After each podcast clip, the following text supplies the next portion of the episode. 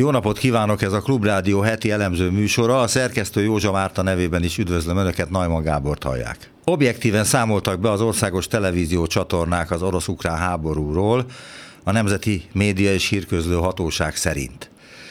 A Nemzeti Média és Hírközlő Hatóság média tanácsa legutóbbi ülésén elfogadott egy kutatást, amely szerint az M1, az ATV, a Hír TV, a TV2 és az RTL Klub műsoraiban is objektíven, szakértőket megszólaltatva, több álláspontot szemléltetve, a helyzet komplexitását feldolgozva tudósítottak a szomszédunkban zajló háborúról. A testület március első hetében vizsgálta a tévécsatornák műsorait, ebben az időszakban orosz vagy akár ukrán háborús propaganda mintába került műsorszámokban nem jelent meg.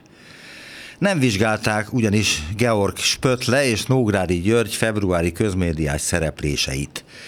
Előbbi például az orosz invázió második napján azt elemezte, milyen higgadtan, szinte szakszerűen vonultak be az orosz katonák, és veszélyes, egyenesen hitleri megoldásnak nevezte, hogy Zelenszky fegyverkezésre szólította fel állampolgárait.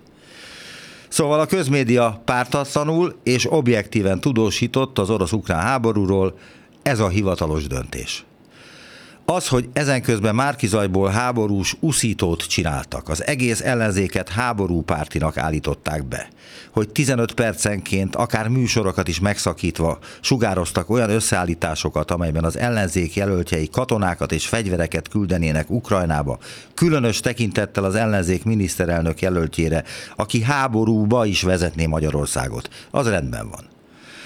Már volt szerencsém dolgozni a Kádár rendszer rádiójában is, ahol bizonyos lakatos elvtárs dirigált a pártközpontból, és hetente tartott eligazítást a TV Rádió országos lapok főszerkesztőinek, hogy miről nem szabad az aktuális héten beszélni, de a lábjegyzeteket csak kirívó alkalmakkor szankcionálták, így hát elhangozhattak véletlenül is olyan dolgok, amelyek az úgynevezett szocializmus kitüremkedéseit taglalták, és még ellenvéleményeket is tartalmaztak a rendszert illetően.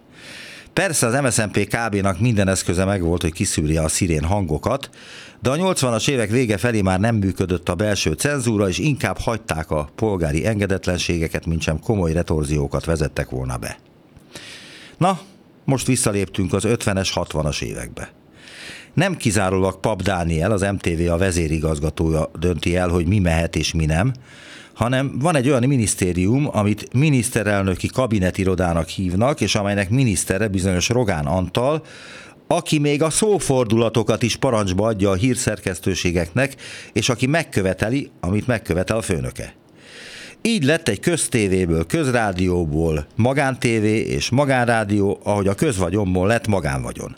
Egy mozdulattal – Figyeljék a kezemet, mert csalok, mondta Rodolfo, és a gyerekek kiabáltak, hogy hová tűnt a nyuszi, de sose találták el.